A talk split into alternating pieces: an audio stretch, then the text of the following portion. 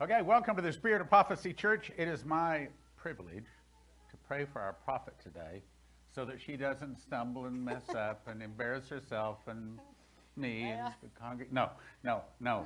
It's to make certain that she has the right words so she doesn't mess. No, I mean, let me get on the right script here. So, so she, He's not helping so she has, so she has the anointing of God, right? This is yes, this is no. Okay. This is going to be a fun day for him preaching, I can tell already. hey, talking about that, preparing as a New Testament preacher is a whole lot easier than preparing for than being a prophecy preacher. So I kind of like it. Anyway, so Lord, we ask for your anointing on Leslie. We ask you to give her the words to say, the right words, don't let her say the wrong words, and also give us, open our eyes and help us to see, know, understand, and remember. In Jesus' name, amen. Amen. Hallelujah. Thank you. Ann. Praise the Lord. So, I'm going to be easier on you today. So, I had five sessions of the mysticism and the Hebrew roots and some of the messianic um, movement, and it was it was really tough. I know it was um, uh, some things that challenged some people out there watching. I'm sure, and some of you maybe even here at this church. But, however, today it's going to be more lighthearted, a little bit more fun for you, and find out what's in the scriptures. Deal? All right. So I just want to let you know it's going to be a good day. We're not going to have to beat up on anybody, I don't think. That's my plan anyway. All right. So I'm going to give you some quotes. We're going to talk about some famous quotes. Think of some famous quotes maybe out there just in your own mind. Um, actually, how this came about with me is I go to aqua class, water aerobics, aqua class, and the instructor, I guess for the last couple weeks, she was saying uh, before we could move on to another exercise that we somebody had to come up with some kind of um, uh, the best advice that they ever received. And I'm like, oh please, I don't want to have to say anything, you know. Best advice. Mm. I mean, you know, you can think things scripturally, but then then how would that come across there while you're in the water? They might dunk me. I don't know. Um, but also, I thought, well, the best advice is, you know, for my mom says, never leave makeup on. Always wash your face every night before you go to bed. Kind of cheesy, kind of stupid. But they were giving advice out there, and some of the advice that they were saying was, Beyonce says, and I'm like, you know, that kind of thing. And I, so what, a Lord, you know, there's some sayings out there that I know that we say, some quotes that we say, and I just want to see if some of these things are in the Bible. So that's where my quest for finding some of these things out went. And I think some of this is going to surprise you because it did me. And maybe we'll be a little bit more careful what we say. All right, so just some famous quotes. I just had to have some pictures here. All right, we'll talk about some um, people that we know here. Ralph Waldo Emerson. He says, Write it on your heart that every day is the best day in the year. Write it on your heart that every day is the best day in the year. That's pretty good advice, don't you think? You know, wake up and say, This is the best day. Can you turn the light down there, saying, so they can see? Uh, Vince Lombardi, uh, he said, Perfection is not attainable, but if we chase perfection, we can catch excellence. Right? Uh, George Adair says, Everything you've ever wanted is on the other side of fear. Praise God. That's a true statement. You know, things, you know, par- fear paralyzes us, and we can't move forward many times because of that fear. So, as soon as we get on the other side, is what we wanted in the first place. It's just getting past that fear, right? You know, Stan um, uh, used to teach a class and on public speaking, and you know, the number one fear, the very number one fear, is standing in group, front of a group of people. That's the number one fear that to me, I'm like, I don't understand that. Now, lizards, yeah, all day long. But, you know, what is the number one fear? And I'm not to, you know, the fear factor, did y'all ever see that? Oh, I couldn't watch it. It would just mm, made me sick. But I thought, I'm not getting in a tub with lizards. I'm not doing it. So I guess I'll just keep that. Uh, Zig Ziglar, you cannot tailor make the situations in life, but you can tailor make the attitudes to fit those situations. Say it again. You cannot tailor make the situations in life, but you can tailor make the attitudes to fit those situations. I like that one. Oprah Winfrey, I know some of y'all's favorite. Uh, the greatest discovery of all time is that a person can change his future by merely changing his attitude. You know, and I believe a lot of that is true. you know, what about our attitude in life? Um, you know, one of the things that um, I know y'all probably don't like this guy, but I do. I like Dr. Phil. And uh, you know, and he one of the, one of his famous sayings, favorite sayings, I should say, is that he'll say, you know, um, how happy are you, or how happy is your life, or how happy is your family? Um, that's not how he says it. How happy are you with your family? In other words, how you know, how are you making their life? Are you making it miserable, or are you making it happy being around them, but being around them? And I thought, that's a pretty good saying. Are you grumpy? You know, are you you know having a bad attitude, or are you changing your attitude and you have a good attitude? It makes all the difference on how many days work out because of how you wake up in the morning. You know, you woke up on the wrong side of the bed, right? Go back to bed, get back up, see if it hey changes. If not, stay there because I don't want to be around grumpy. But you know, how happy are you to be with? Um, Albert Einstein, and I love this picture of him. Uh, life is like riding a bicycle. To keep your balance, you must keep moving. True? Um, Maya Angelou, I'm not sure how to say her name, sorry. But try to be, um, huh? That says, uh, try to be a rainbow in someone's cloud. Try to be a rainbow in someone's cloud. Try to encourage someone. You know, the scriptures tell us we're to exhort, right? We exhort one another. Um, never miss a. Oh, this is Will Rogers. I love this saying. Don't I stand? I didn't know he was the one that said this. The, I have a little bit different way I say it, but it's the same thing. Mine's better. I never miss a good chance to shut up. Tell Stan, never miss an opportunity to say nothing. yeah. Never miss a good chance to shut up. So I was kind of excited. Will Rogers said that. Uh, Abraham Lincoln says the best way to predict your future is to create it. That's true. What are we doing? You know, if you have goals in life, are you setting those goals and are you trying to obtain them? Uh, people that set goals in life will obtain them. If you're never setting a goal, you won't. And it, it's step by step. You know, you don't want to uh, set one too far. You know, they say, you know, what's your goal for this year? What's your goal for five years? What's your goal for 10 years? You know, it's kind of nice to look back and see if you made that first goal. So, anyway, the best way to protect your future is to create it. Wendell Berry, don't own so much. don't own so much clutter that you will be relieved to see your house catch fire. I know, right? don't own so much clutter that you will be relieved to see your house catch fire. All right, so let's find out if some of these quotes that people say if they're really from the Bible. Finish the saying. Cleanliness is next to godliness. Anybody ever hear your mom say that? Go clean your room. Cleanliness is next to godliness. If you want to be close to God, then go clean your room. If you want to be close to God, then go clean the kitchen. If you want to be close to God, have a clean house. Right? I mean, uh, we as uh, moms really want to make sure that you know that saying, and it has to be in the Bible. Surely, Lord, something close to this is in the Bible, right? Surely it is. Well, it's not in the Bible. Uh, 2 Corinthians 7 1 says, Having therefore, this is the closest thing it comes to. Having therefore these promises, dearly beloved, let us cleanse ourselves from all filthiness of the flesh and spirit, perfecting holiness in the fear of God. While it's not talking about, you know, our house being cleaned, outside appearance, things like that. It's talking about our heart. Um, this was um, John Wesley. This says this was in 1769. It was interesting because when I was doing the study, I mean, there was like 1768, 1769, 1771, 1779. People were giving different years. They were saying, and John Wesley said, and blah, blah, blah year. So I don't know the exact year, but there's you'll probably see another one that has another date another year. But anyway, all happened in the 1700s.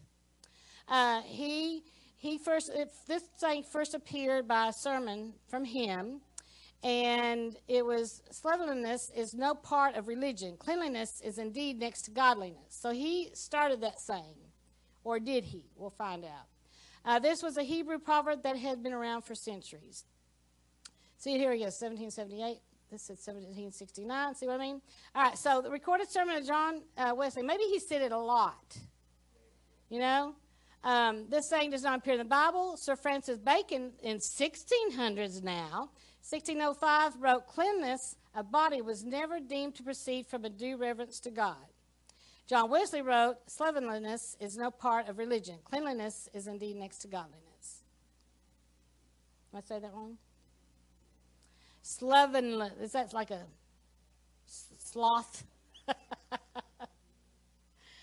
um, the Israelites, uh, you remember, they were extremely concerned about cleanliness. Uh, Israelites were concerned about clean and unclean. They were to avoid dead bodies, carcasses, eating unclean animals, leprosy, bodily discharges, etc.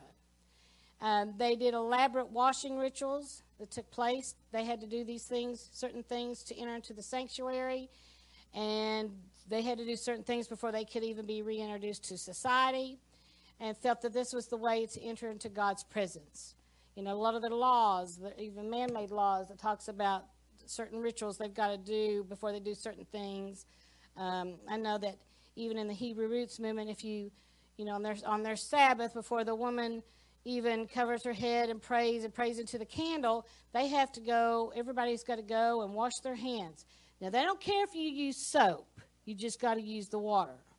So I'm like, well, I have to use soap? No, just make sure you use water. Everybody go use soap, okay? You know? So anyway, and then they would break the bread, etc. So just, it's very, very important to them. Uh, cleanliness connected to godliness? We'll see. Biblically speaking, outward cleanliness has no connection to godliness. However, you know, we are to give and present ourselves the best way we can to God, right? That's why, you know, we encourage people, you know, when you come to church, you know, make sure that you are presentable.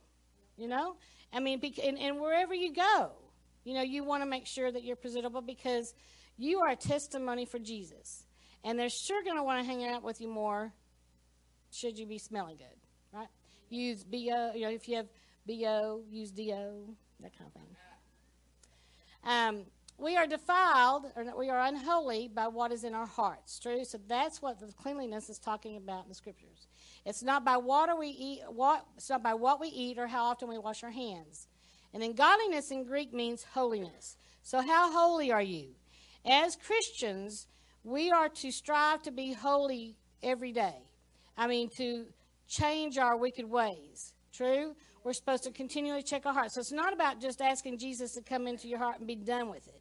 We have to, it's like we have a lot of excess baggage out here that we have to get rid of and change our ways. Uh, that's what it talks about cleanliness in the scriptures. Hebrews 12 14 says, Follow peace with all men and holiness, without which no man shall see the Lord. So, what, is, what are you presenting? In Romans 3:20 says, "Therefore by the deeds of the law there shall no flesh be justified in the sight, for by the law is the knowledge of sin." And in Galatians 2:16 says, "Knowing that a man is not justified by the works of the law, but by the faith of Jesus Christ, even we believe in Jesus Christ that we might be justified by the faith of Christ, and not by the works of the law. For by the works of the law shall no flesh be justified. In other words, holiness is not obtained by keeping the law, like it is in these other religions. It's, they have to do certain rituals to make sure that that means that they're holy before God. That's God is checking your heart. All right.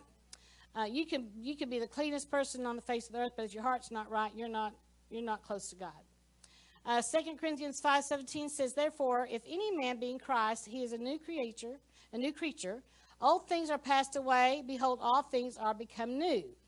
And then Ephesians 4:24 says, "And that you put on the new man, which after God is created in righteousness and true holiness." In other words, we have to transform. We've got to become that new creature. You know, when we accept Jesus, we become that new creature. Remember that day, that day that you accepted Jesus for the very first time? How clean you felt? Go back to that moment. And about five days later, you're feeling, hmm, I want to go back to that moment. I don't feel so clean anymore. It's because of what's in our hearts. So we have to change. We have to be transformed. Uh, we have to make a decision every day. You know, change our attitude every day. Uh, spend time in the Word, etc.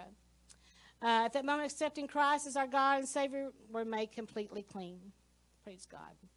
And then James 4 8 says, Draw nigh to God, and he will draw nigh to you. Cleanse your hands, you sinners, and purify your hearts, you double minded.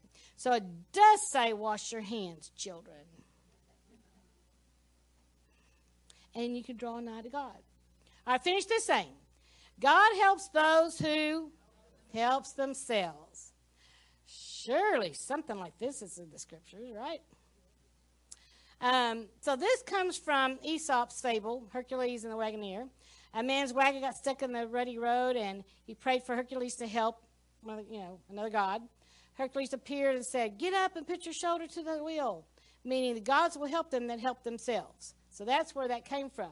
And then 1 Peter 1, 1 Peter 1 14 and 15, it says that as obedient children, not fashioning yourselves according to the former lust in your ignorance, but as he which hath called you is holy, so be ye holy in all manner of conversations.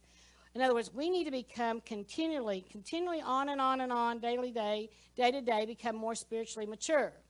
So if we become more mature, we get closer to God, we know the answers, we know where we need to go, we know we have faith in Him, no matter what the situation. So we know God's going to help us. We have faith. That's that's not a problem. We get that. But it's not that we're doing something helping ourselves. It's not about what we do, right? In a lot of ways. It's not about um, how Leslie can um, change things that's going to change my life. It's about Jesus Christ going to change my life. All right, finish this thing. Hate the sin, love the sinner. You'd like for that to be in there? How many said that? Yeah or even cleanliness is next to godliness. Some of these, how many had said some of these things already? Right? Uh, finish the saying, hate the sin, love the sinner. Hmm. Okay. This is where it came from. Gandhi. I guess you won't be saying that one anymore. He's the one that wrote in, in 1929, hate the sin and not the sinner. And then Jude 122 and 23 says, and some have compassion making a difference and others save with fear, pulling them out of the fire, hating even the garment spotted by the flesh. So we're to hate the sin no matter whether it's our own or others. That's the true thing.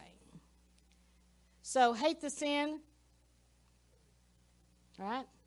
Love the sinner. Okay, so, but he, but Gandhi, um, excuse me, Gandhi believed this, these kinds of things. So if you're saying that, that, that statement, you're repeating a quote from Gandhi.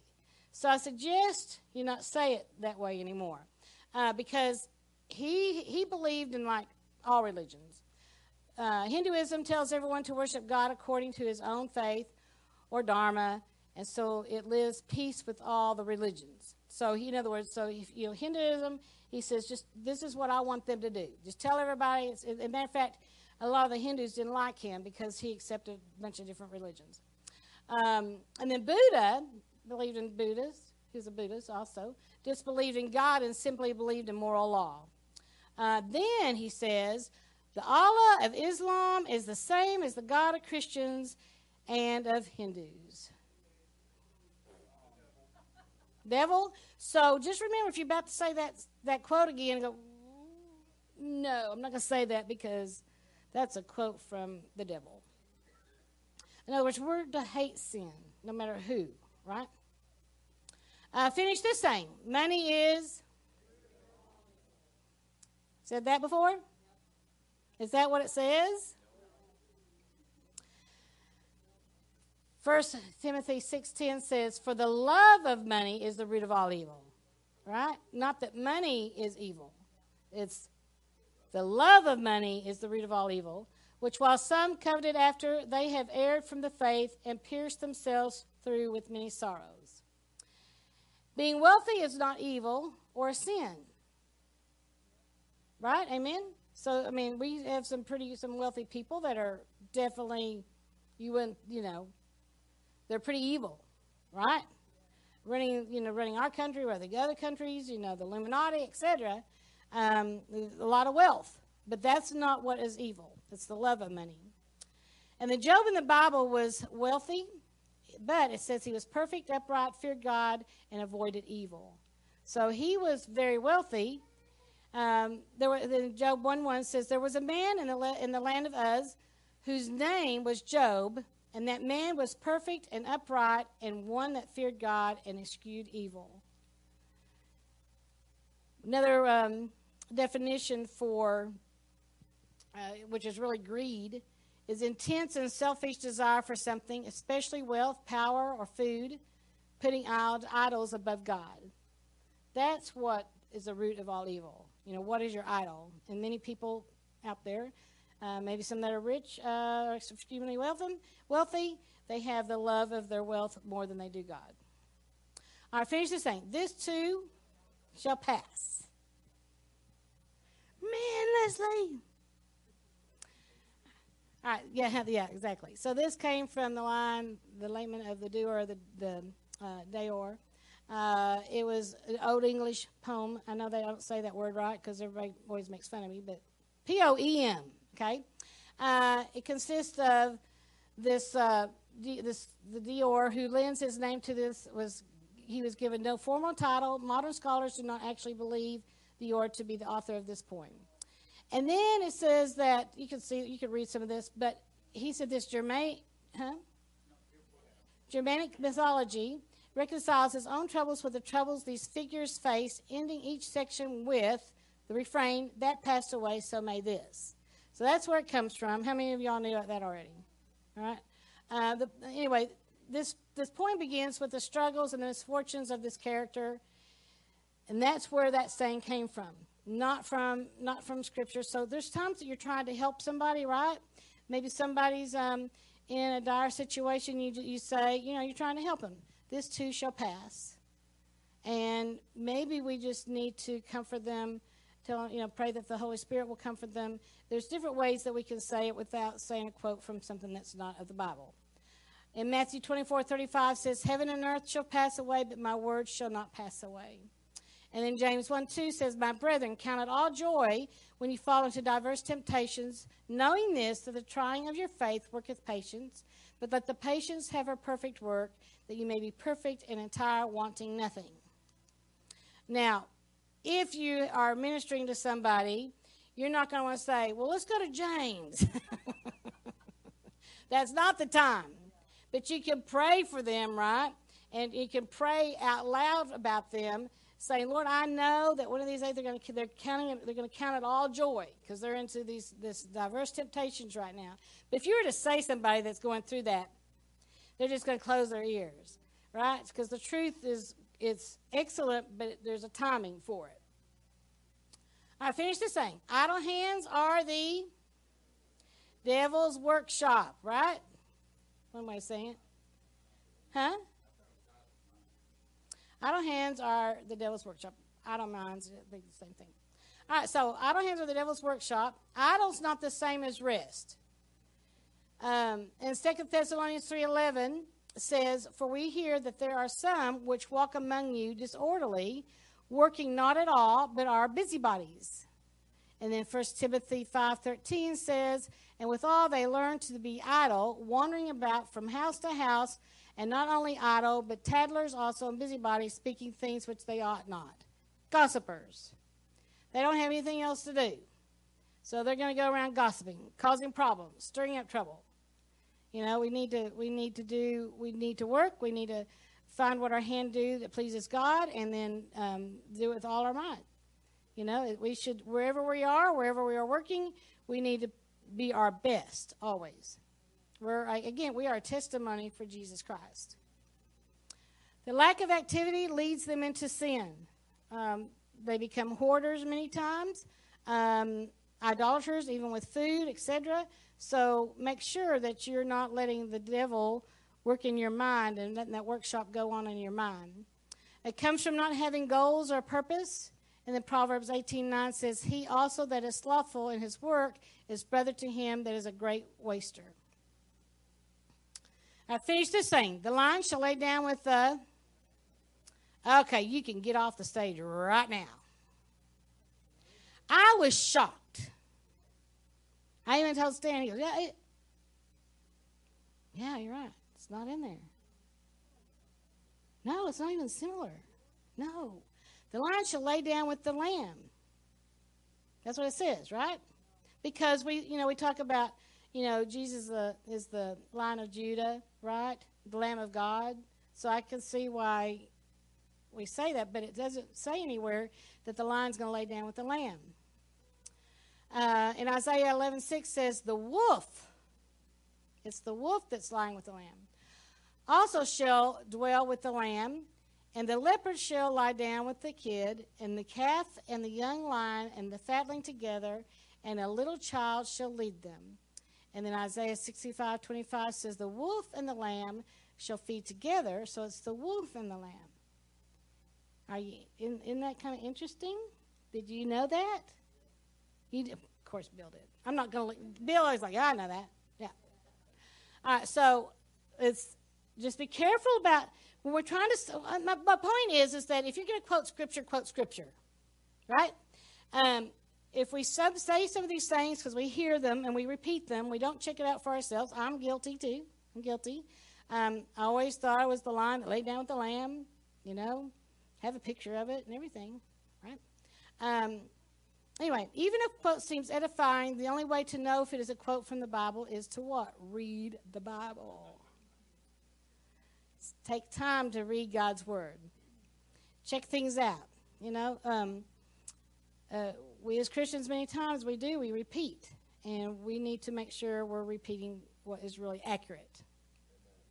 Finish this thing. God wants me to be happy. no, he doesn't. In this church, they're going, no, he doesn't. That's pretty funny. For those of you that are watching online, you're not seeing everybody here in this church underneath Stan's teaching, by the way. Um, God wants me to be, and they're like, no, not happy. Holy righteous would be the right way to say it. But God wants to be, they say though, the saying is, God wants me to be happy happy, happy, happy, right? If you're happy and you know it, what? Clap your hands, right? Or um, that song, uh, when I'm so happy. There wasn't very many words to it, but happy. Who was the guy that sang that? What? What? What? Pharrell. Um, God wants me to be happy. I mean, get you going. I like the song too. You know, if you're trying to get your grumpy kid or something, you know, try to be happy you know, or grumpy husband trying to, you know, let's dance around, be happy. He's walking out the door, so I, I could talk about him now. Um, so, does Jesus or does God want us to be happy? Jesus is more concerned with our relationship with Him, isn't He? It's not like I'll be in because sin makes you happy. A lot of times, sin makes you happy you know, temporarily thank you. I'm not saying it's a forever thing because, I mean, sin can make us happy at the moment. You know, I'll repent later. No, that's not the way it works. Um, Jesus is more interested in our relationship with others also. Jesus does not want us to go after our own lusts and desires at the expense of sin. And then happiness is great, wonderful, but should not be our number one goal. I mean, you know, when your heart's happy, you know, when it's fulfilled, it's much better, right? When it's when it's in turmoil, but it's all about your relationship with the Lord, and it's also about how you're treating others. All right, so fin- oh, this one makes me nuts. I'll just tell you right now. And there's even um, movies that come out like this. It makes me nuts. And these Christians flock to it, thinking it's really true. Heaven gained another no. We're not angels. Can't you tell? Even when you die, you're not an angel. You may have, lo- this is what the saying is, you may have lost a loved one, but heaven gained another angel. No, it didn't. Um, it's usually said when someone passes away trying to console somebody, but don't say that uh, because that's what sticks in their mind. And they think that their loved one that just died is watching over them and um, going to be their angel. You know, following them around place to place that they go. Yeah, my dad was just with me. He's like he's my angel. No, he's not. You know, if you're if you're into that too much, then you, you're channeling, or you're also into familiar spirits, etc. So it's not it's not that's not a true statement. Uh, saying to comfort when those who mourn, And Christians, we will not turn into angels. So that's not a true statement. Uh, this thing, God won't give me more than I can handle. I um I hear this from people, especially when they're going through something. But God says He won't give me more than I can handle. Well, the the truth of the matter is, you can't handle it. The truth is, you can't. So there might be a lot on you, and that you, you know, so with Jesus, you know, you you say you're not going to give me any more than I can handle. You know who's helping you handle it? It's Jesus. It's not by what you do, right? So it's Jesus that gets us through. We can't do it on our own, especially when we're in turmoil. We can't do it on our own. It's the Lord. You know, He's going to help us with our burdens, right? So He's if we if we turn to Him and realize, I you know, how many have said, I can't handle this anymore. I can't handle this anymore because we can't, right? And then you think that saying that, you know, God won't give me any more than I can handle. And then you're like, so stupid because I can't handle this anymore. Um, so life is more than we can handle at times. Cannot do it alone. We need Jesus. We can't do it alone, but God can. And then Matthew 11, 28, actually through, through 30, um, I'll read the picture here. Come unto me, all ye that labor and heavy laden, and I will give you rest. Take my yoke upon you and lean on me, for I am meek and lowly in heart. Or learn of me, excuse me. For I am meek and lowly in heart, and ye shall find rest unto your souls. For my yoke is easy and my burden is light. So many times, you know, we might have to say that scripture over and over and over again. And just, you know, maybe physically just take our hands on our shoulders and say, Lord, I give this to you. I can't, I, this, I can't do this. You're going to have to do this for me. I can't do it. Okay?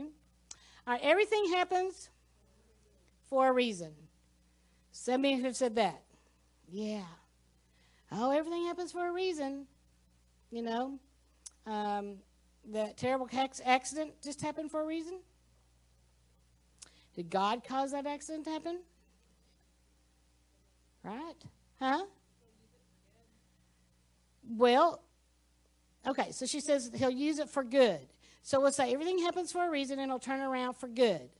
But the truth of the matter is, is that we then put it on, well, God caused this to happen. Let's say, then we might say, well, He allowed it to happen. Okay? I know that sometimes we say that even. But things just happen in life, right? We're humans. He gave us a choice, He gave others choice, and things are just good and bad are just going to happen. But it's everything happens for a reason. So if there's a mess you can't say that it's happened for a reason. They caused it. Those little munchkins did that, right? Um, yeah, really. This is my room upstairs. When my grandkids come over, the playroom. Oh my goodness. Um, so if tragedy strikes, a loved one dies, breakup, health problems, you know, um, one of our quickest ways to say, well, everything happens for a reason. But then she says, but it'll turn around for good. How does it turn around for good? Do it? Yeah, I mean, we turn it over to Him, right?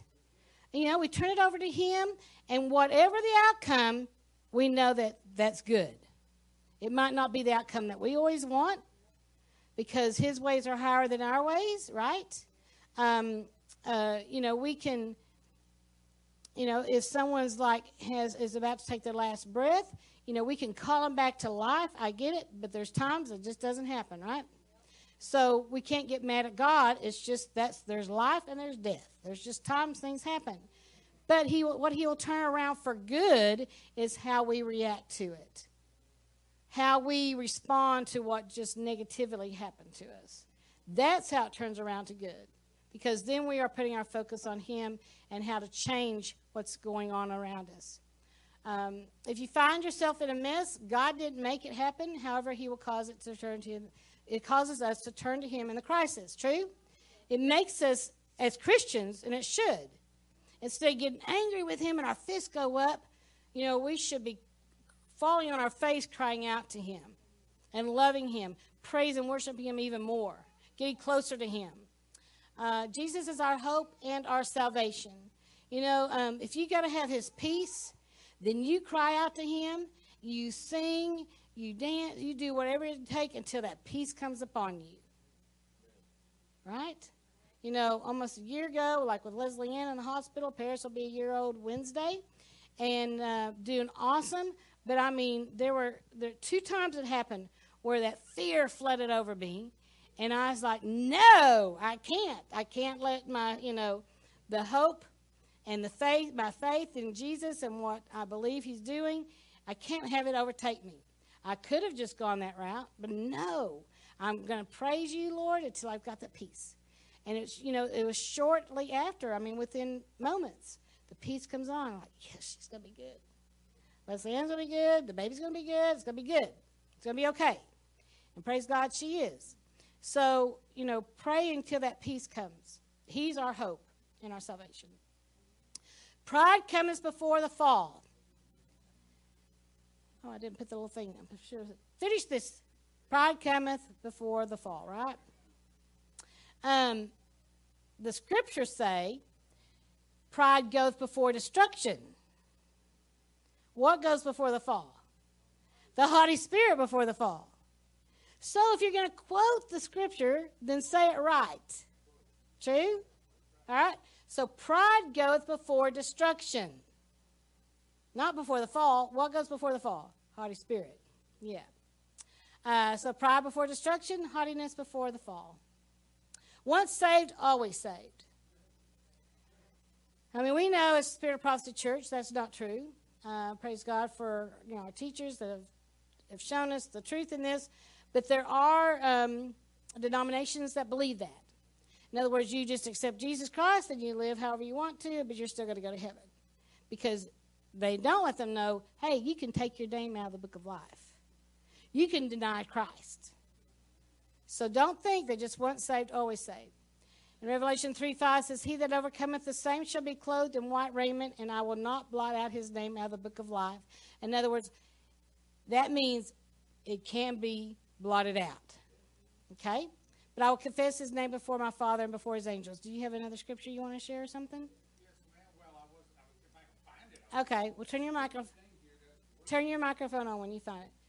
So, um, you know, again, we've got we've got to make sure that we are sharing the truth of things, the truth of the word. Uh, this was a real challenge. This was a, actually God really challenged me on some of these things. Did you find it? Do you want to share right quick, honey, or can I move on? I'm going to move along. He's not attention. Um, did this kind of open up your eyes? I want it to, and make sure that um, some of the things we're, we're quoting is really something that's accurate to quote, and especially when it has uh, the Christian vibe to it, you know, the, the biblical vibe to it, we need to make sure that it's uh, really is going to be something that's quoted from the Word. I mean, I don't know how many times I said, pride goes before the fall. I'd rather just say it the right way, right? Even that, to me, pride goes before destruction. That's even worse, right? So, anyway, so I ask that if you've, you know, if you've uh, are with the Spirit Prophecy Church, the Prophecy Club, you know, I ask that you share this with all your friends. Uh, every Sunday we, morning we have teachings that come at 9:30. Then again, our service at 10:30. Yes, you have it now. You want to share? So let me back up for just a second. Okay, Ezekiel 3:20 says, "Again, when a righteous man doth turn from his righteousness and commit iniquity, and I lay a stumbling block before him, he shall die. Because thou hast not given him warning, he shall die in his sin. His righteousness which he has done shall not be remem- remembered, which means that once saved, always saved is not correct. Ezekiel 3:20, and then if you'll go to Second Corinthians, this is awful to type in, 1013. 10 colon 13, is that recall. Oh, it says there is no Second Corinthians 1013. This is a really good, really good program here. Hang on. Did you find it? No, that's not it. Well, again, it, it, it, it won't let me hold anything. It's just a little cell phone. All right, I'm gonna go ahead. Okay, go ahead. It says that with, he will not test us above what we are able, but with, okay, here we go. What did I say? First Corinthians ten thirteen? Yeah, there, okay. There hath no temptation taken, but such as common to man, but God is faithful, who will not suffer you to be tempted above that which you are able, but with the temptation also make a way to escape, that ye may be able to bear it. So, um, we are not tested above what we cannot handle. Although it seems like it, most, of the time it seems like it, but he, he always makes a way of escape. And there is no such thing as once saved, always saved. But he, the, the point that I was making with that, he makes the way out. It's not by what we do, right? Um, okay, so now, anyway, so I just encourage you to share this with all your friends. I also that you ask that you click like, share, and then subscribe, and then you can donate by clicking on the link below. Uh, then you can also write us to let us know that you are want to become a member or that you're uh, with us or some encouraging word would be great. Uh, contact spiritprophecychurch.com. So I hope that you enjoyed this message today. And I really encourage you to get into the Word, study the Word, read the Word, know the Word, memorize the Word, so that when some of these things come to you, you're not just taking it as if it's biblical. God bless.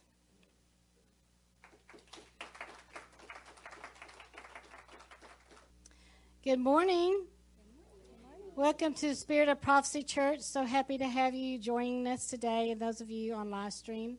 A few quick announcements that we need to make. And I hope everybody, first of all, had a great 4th of July. I guess that was two weeks ago, though, wasn't it? It was one week. Okay, see where my days are? So last Sunday, right? Uh, 4th of July, I did nothing. That's why mine was not real memorable, but it was great. It was fun. Um, huh? I never, I never did. I won a game. I always win games, but phase 10 I don't usually win. I, but I won. At 1.30 in the morning, Sharon and Brandon, they're like, should we quit? Like about, you know, 12.30. I'm like, no, I'm too close to winning.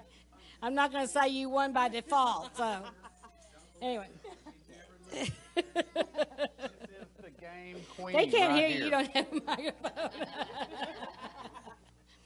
um, anyway, so a couple of things. Uh, Bible study is canceled for the summer, July and August. It'll resume uh, probably September the 10th, right after the Solemn Assembly, the September Solemn Assembly. If you haven't signed up for the, the September Assembly, uh, Sharon will talk about it here for the church here with us right now, but also those of you online. Make sure you go to watchmanstrumpet.com and sign up for the September Solemn Assembly, which is September 6th, 7th, and 8th. Uh, there's a $25 registration. And then also, um, there we ask that if you come in town, that you stay at the Hyatt. The, all the information is is online, so you can sign up. We encourage you to do that. We want as many as possible. We want to fill the whole room with Christians praying in one accord, right? And in one accord, we want to do that. Um, also, there's a we are trying to help Cambodia. We have, for those of you that are up here, we have a uh, here at the Spirit Prophecy Church, we have a bucket up here. So we'll have it up there for the month of July, maybe the first part of August. I encourage you to help, but with donations, so that we can get them some refurbished laptops. Um, if you have any um, old cell phones that you're not using anymore, but that still have the cord, still would work, uh, tablets. Um, any kind of electronic device, maybe a laptop that you might have, then we encourage you to bring that. If you're here at this church, bring it. If you need to mail it, then mail it to 17, 1717 Angel Parkway, number 22, 222, sorry.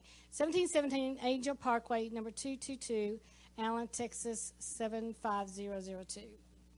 Um, and then also the, for those of you that are here at this church, this will be on the, the round table. I ask that you make sure that your information is correct on here so that also you can be part of the intercessory team email. And then um, also we are doing our our notices, or if we need to get a hold of you, we're doing it by email instead of me sending out a text to everyone. So make sure you make sure your information is right on this form. Um, then I'll let you talk. For volunteers at the church, Um, if you're wanting to volunteer, see me. Twenty-five dollars to volunteer. We do have time slots, six six-hour slot time slots. Sign up for as many as you want. We really need overnight for the Watchman's Trumpet. Um, Solemn September Assembly. Um, we really need overnight, but any hours that you can help, please sign up. Um, just see me, and we'll get you signed up for that. All right. So we'll uh, just see Sharonda. Those of you that are here, for the rest of you online, make sure you go to watchmanstrumpet.com, sign up for the, the September Solemn Assembly. All right, let's stand. Let's pray. We'll get our service going this morning. Uh, we celebrated a little bit earlier for those of you that are online for three birthdays here. We um, we usually uh, for children till their 13th or 13th birthday, we celebrate. We bring them some money and uh, sing happy birthday, and then also I get them gifts, and they get their own little cake, and and that's how we build the church. Maybe we need to give out money to anybody that comes in the door. How there we go. Come in, we'll give you some money. Anyway, so there's a, a lot of children are starting to join us, which is awesome. So if it gets a little noisy in a certain little area right here, you'll know why. But it's great. It's awesome. It's so fun. it's okay. I'll be down there in just a minute. I'll help you. You want to come up here by me for right now? Oh, you need to go? Okay. Well, Sharonda, go to Aunt Sharonda, right? Go to Aunt Sharonda. Run, go. All right. For the rest of you, we're going to pray, okay? Let's raise our hands and bow our heads. Leslie, go ahead and take it. Dear Father, we just come boldly before your throne room of grace and mercy, and we thank you so much. We thank you that we can come here. We thank you that we can worship you in spirit and truth. Father, Son, Holy Spirit, you're welcome in this place. And for those of, that cannot join us today for whatever reason, Lord, if there's any that are sick um, that are part of this church, whether they're online watching or they are part physically here with us and they could not come today, in the name of Jesus, we thank you, Lord, that right now, right now, say, be healed in Jesus' name. We command that spirit of infirmity to leave their bodies right now. If there's ailments, Lord, whatever that ailment may be, uh, whether it's um, a hurt foot or a knee or an ankle or anything, Lord, if there's anyone that's suffering that way, heal them right now. We just ask for it in Jesus' name. Heal them, Lord, in the name of Jesus. Lord, we know that there's no distance in the spirit realm. We know there's no distance, Lord. And we thank you for those that are watching that they'll become members, and also those that, uh, again, that are here become members to be joined with us. Joint with the Prophecy Club, joint with the Spirit of Prophecy Church. Continue to grow us up, Lord, like minded people that want to serve you, that want to serve you, Lord. We want to be trained, we want to be equipped to do your work. And Lord, we give you all the praise and honor and glory, and we thank you. We thank you for blessing this service. We thank you for blessing this praise and worship time. We thank you, Lord, that you'll uh, bless and anoint the, the message that Pastor Stan has for us today.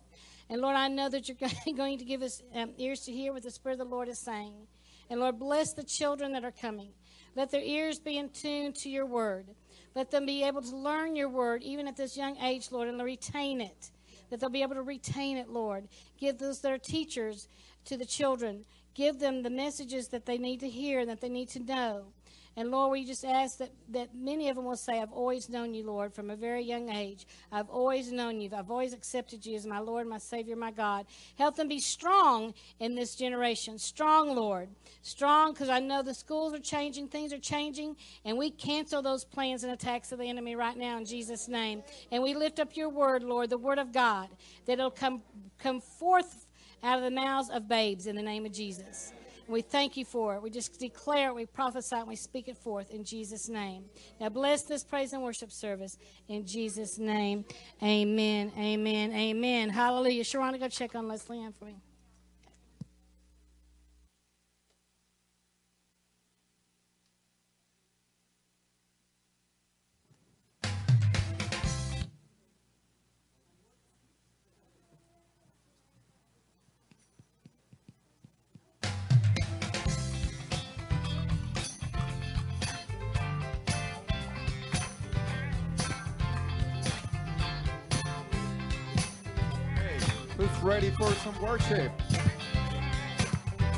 Hallelujah. Alaba a Cristo.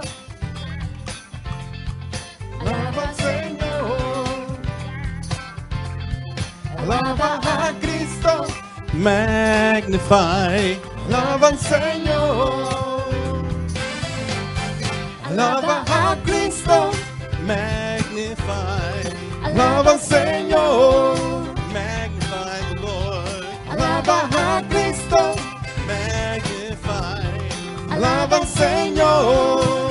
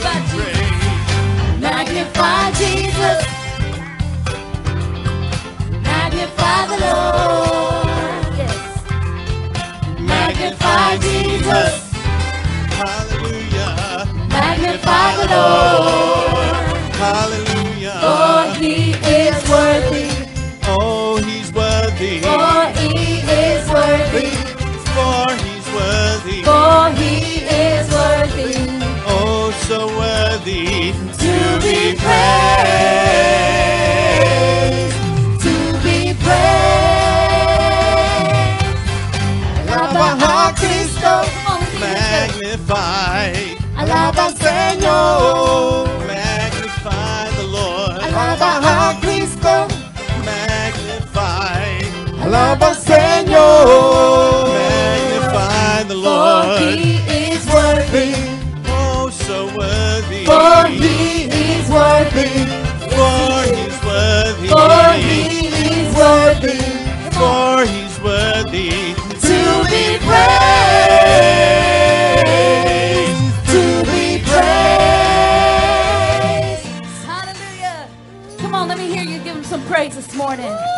There's joy in the house of the Lord. Amen. Are you free? Are you free? Hallelujah.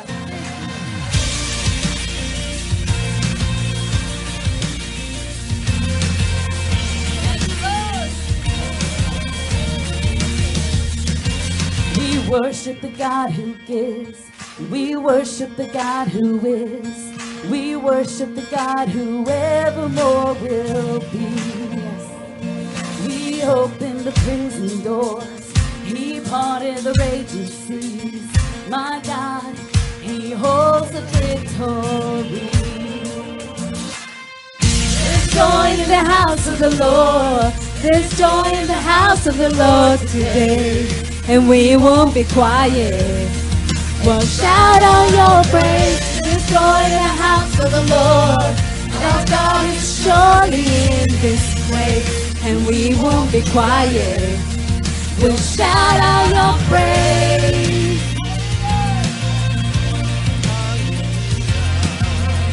Joy the Lord is our strength. Amen. sing to the God who heals. We sing to the God who saves. We sing to the God who always makes a way. Hallelujah. Cause he hung up on that cross. Then he rose up from that grave. My God, still rolling stones away. There's joy in the house of the Lord. There's joy in the house of the Lord today. And we won't be quiet. We'll shout out our praise. There's joy in the house of the Lord. Our God is surely in this place. And we won't be quiet. Come on. We'll shout out our praise. We were the beggars. Now we're royalty.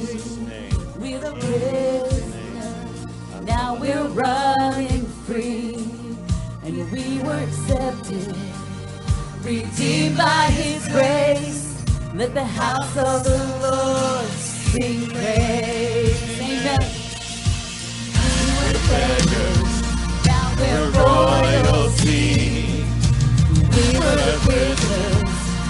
We're running free. We are forgiven, redeemed by His grace. Let the house of the Lord sing praise. Come on and enjoy the house of the Lord. Let the people There's joy in the house of the Lord. There's joy in the house of the Lord today. and we won't be quiet. We'll shout out your praise. There's joy in the house of the Lord. God is surely in this place, and we won't be quiet.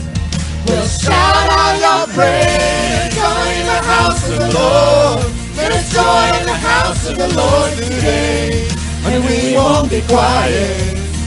We'll shout out your praise. There's joy in the house of the Lord. Our God is surely in this place, and we won't be quiet. We'll shout out your praise.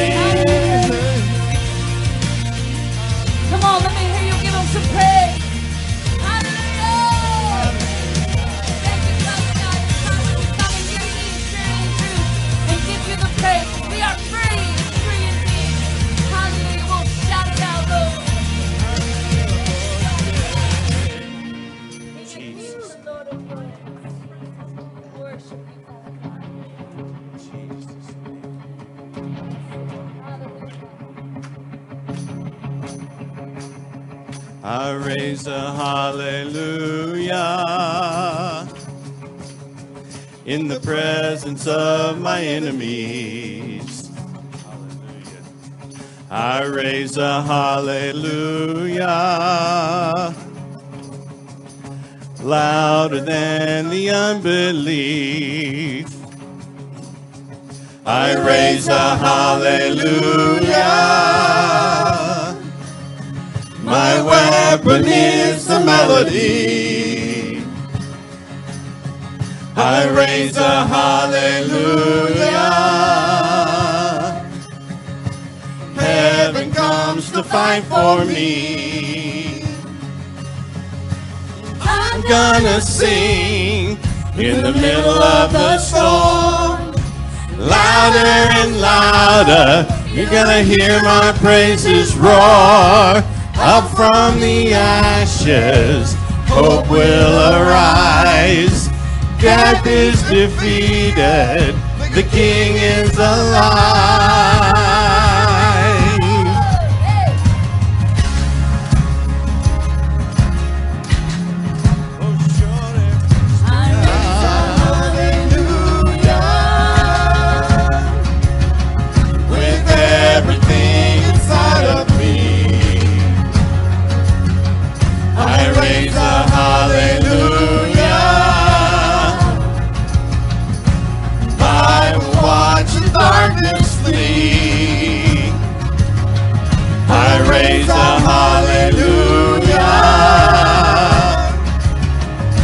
The middle of the mystery.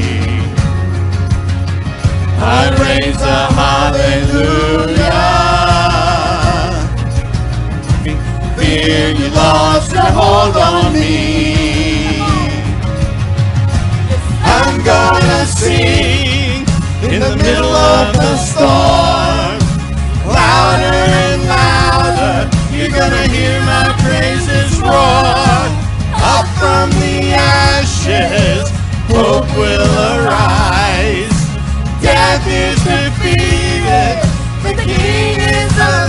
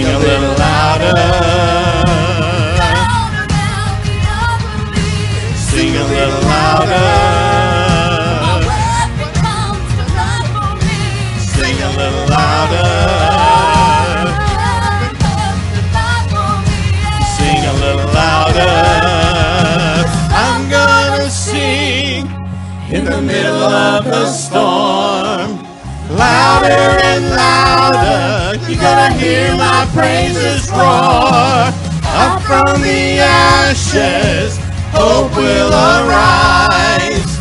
Death is defeated, the King is alive.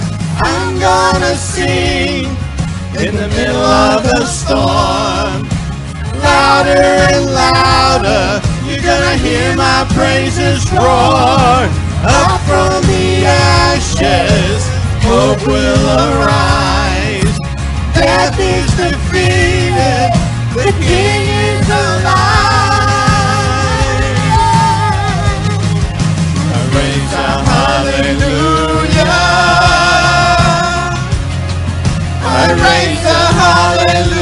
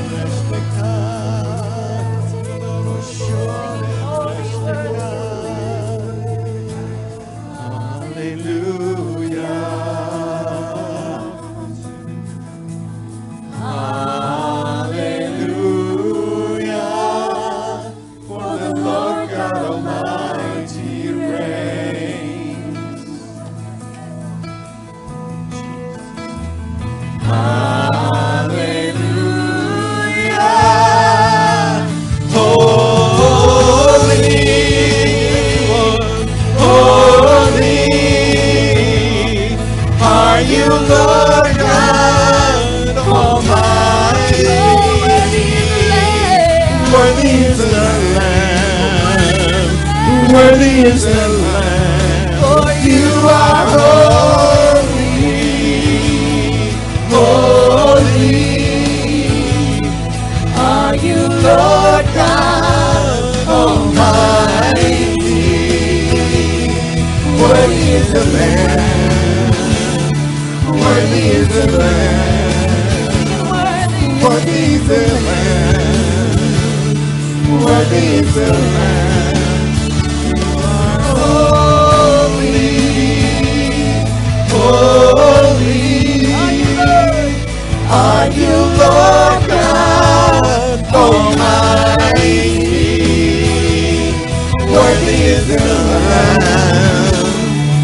Is the Lamb. Worthy is the Lamb.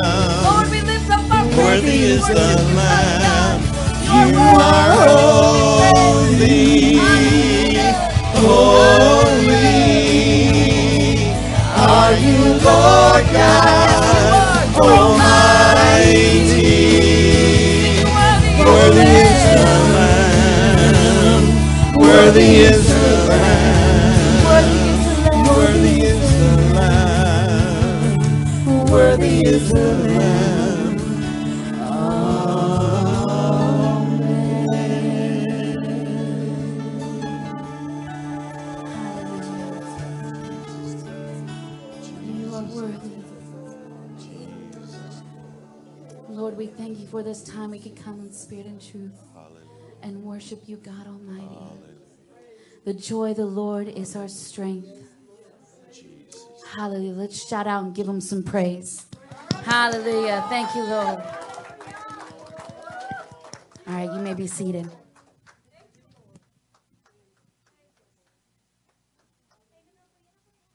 Hallelujah. Holy is the Lord.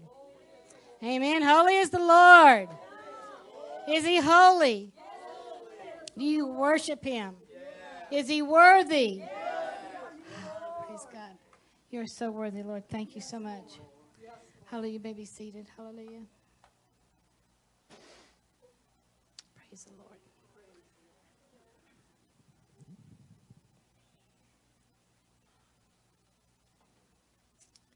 Thank you, Lord. Lord, I thank you so much again. We honor you. We glorify your name. You are worthy. You are holy. And we love you. We love you so much, Lord. We thank you for what you've done for each one of us. Thank you, Lord. And Lord, I, I thank you for this man of God. I thank you that he spends time with you and he worships you. And Lord, he knows you and you know him. Lord, I know that you walk with him.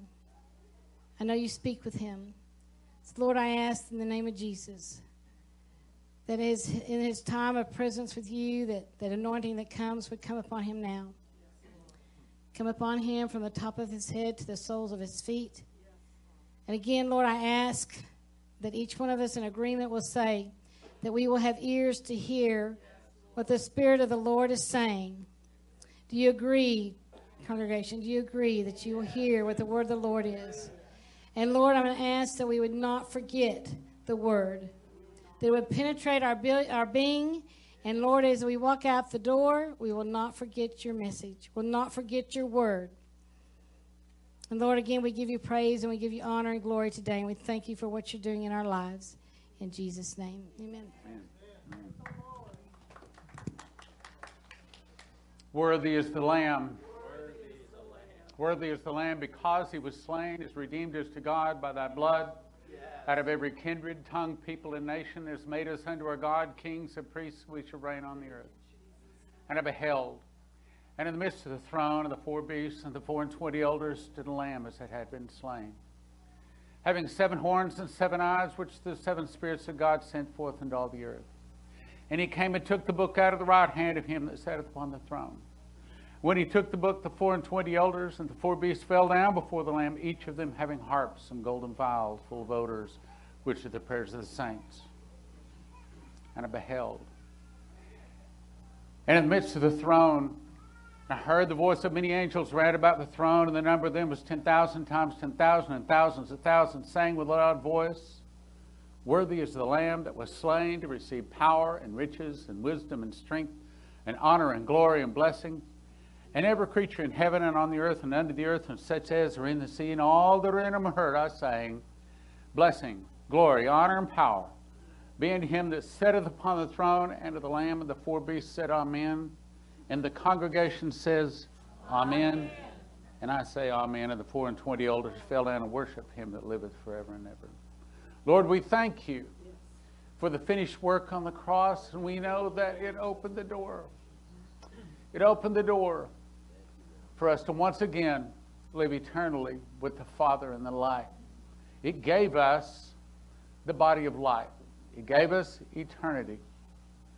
And Lord, I ask for your anointing this morning, not just upon me, but so that the people can see and hear what you showed me that that revelation spirit would come upon them, that they were, their eyes would be opened, and that they would see, because we know that wisdom and might are yours. You change the times and seasons, you remove the kings that setteth up kings, you giveth wisdom unto the wise and knowledge to them that know understanding.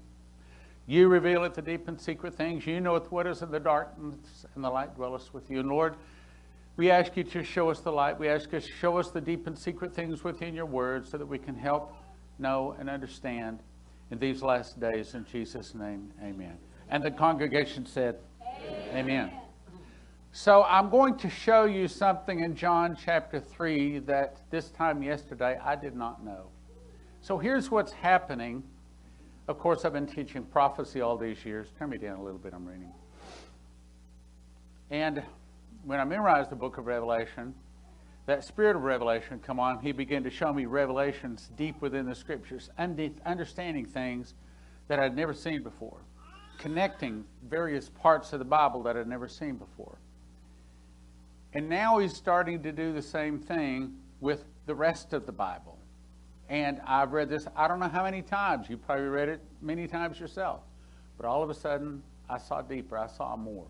I'm going to show you and I'm going to entitle this, Benice, that is watching in South Africa right now. The title you're going to put up today is Prophecies in John chapter 3 and 4. That's the title. Prophecies in John chapter 3 and 4. John chapter 3 and 4 has prophecies. I'm going to show you it does. It's going to be an exciting trip. Okay. First of all, you must be born again. John 3, there was a man of the Pharisees named Nicodemus, a ruler of the Jews.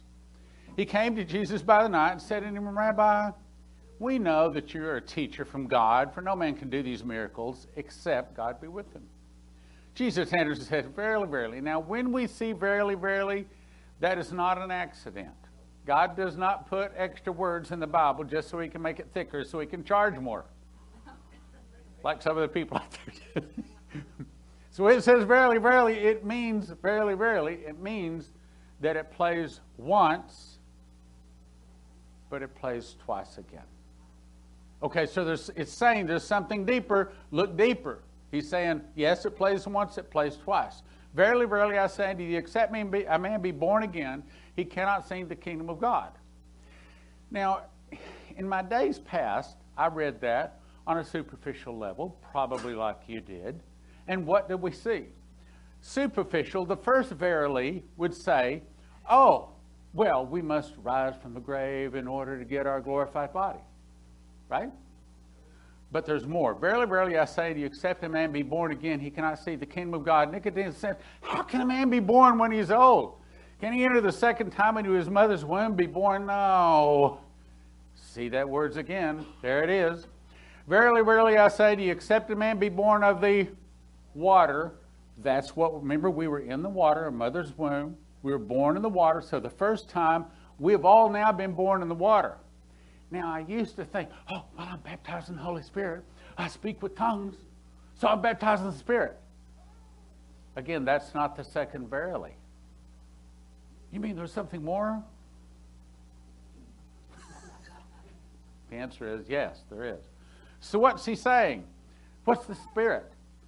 You remember when the seventh trumpet sounds and Jesus returns with clouds, and those are not white cumulus clouds. We've talked about this. But when he splits the heavens open and eternity enters into time, that's when the heaven rolls back like a scroll. That's when he blows his morning star, he brandishes his sword, he, it's the lightsaber, and he goes, it goes to the center of the earth, sets the foundations of the mountains on fire. The hills melt like wax at the presence of the Lord, at the presence of the Lord of the whole earth. The hills melt like water running down a steep place. And the, that's when he arises to shake the earth terribly. Everything shakes. It shakes so much so that every mountain falls, every valley fills in, there's no more sea. And as that glory hits the center, the tear, they fall to the ground a pile of ashes and bones. But as it hits us, here it is, here it is, out of our belly flows whoo, rivers of living water. And that's when we get the Spirit. That's when we get a light body. He said his reward is with him. As that morning star hits the earth, it never, there's never a, another place on the earth where you can find darkness because everything glows. It permeates everything all the way to the foundation of the earth. Everything glows because Jesus is the light. Of, he is the light of the world. The sun's been out for three days. So he says, Except a man be born of the water, we are. But I submit to you, we have not got the final. Yes, baptism the Holy Spirit. Yes, yes, yes, we're getting the baptism. But that's not the final thing that we get. So when he says, Be born of the Spirit, that's when we get the glorified body. That's when we get the light body. All of a sudden, we are light. I'm going to show you we're light. He cannot enter the kingdom. Okay, so if you had been born of the water from your mom, and unless you've got the morning star, you can't enter the kingdom of God. In other words, you can't be, you don't have the eternal body yet.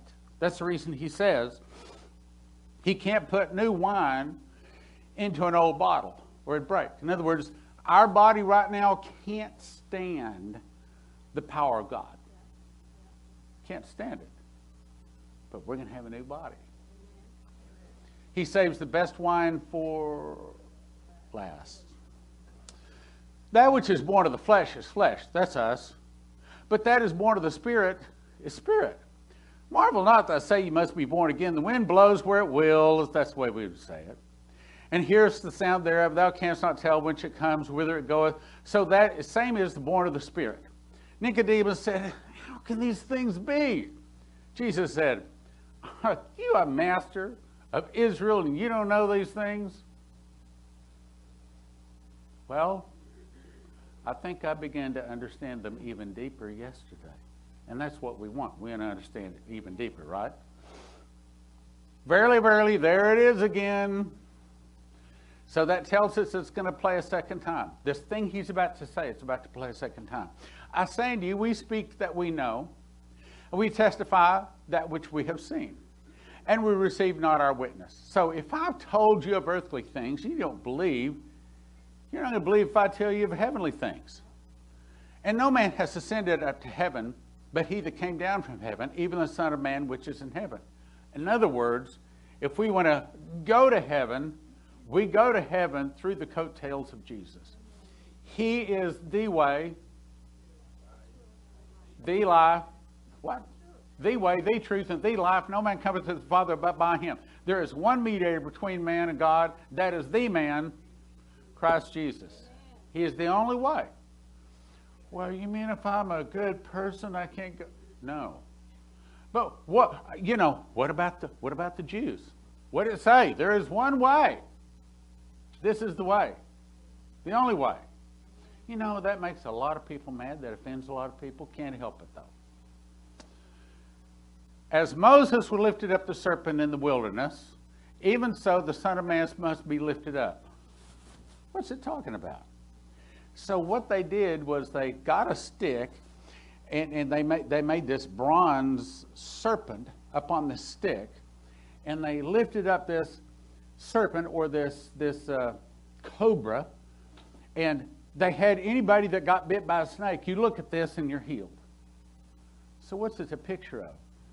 Okay, it's a picture of Jesus taking down the serpent, him getting on the cross, crawling on the cross, because he is the way, the truth, and the. So it's another picture. So there's your verily, verily. It plays twice.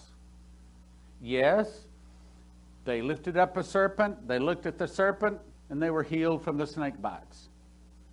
What about us? We've been bitten by the snakes all of our life. We were bit by the snakes before we were born.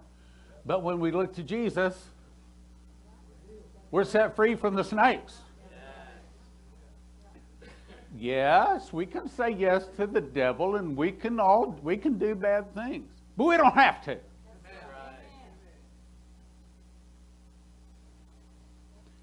So Moses lifted up the serpent, and the Son of Man must be. He, you know what he was really saying? I'm going to have to be nailed to the tree. I'm going to have to be crucified. Whosoever believes in him should not perish, but have eternal life. We've heard of that before? Yeah, where have we heard that?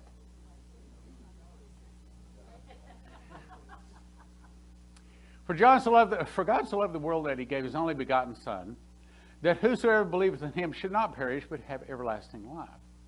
For God sent not his Son into the world to condemn the world, but that through him the world might be saved. He that believeth on him is not condemned, but he that believeth not is condemned already, meaning that before we were born, we were already condemned.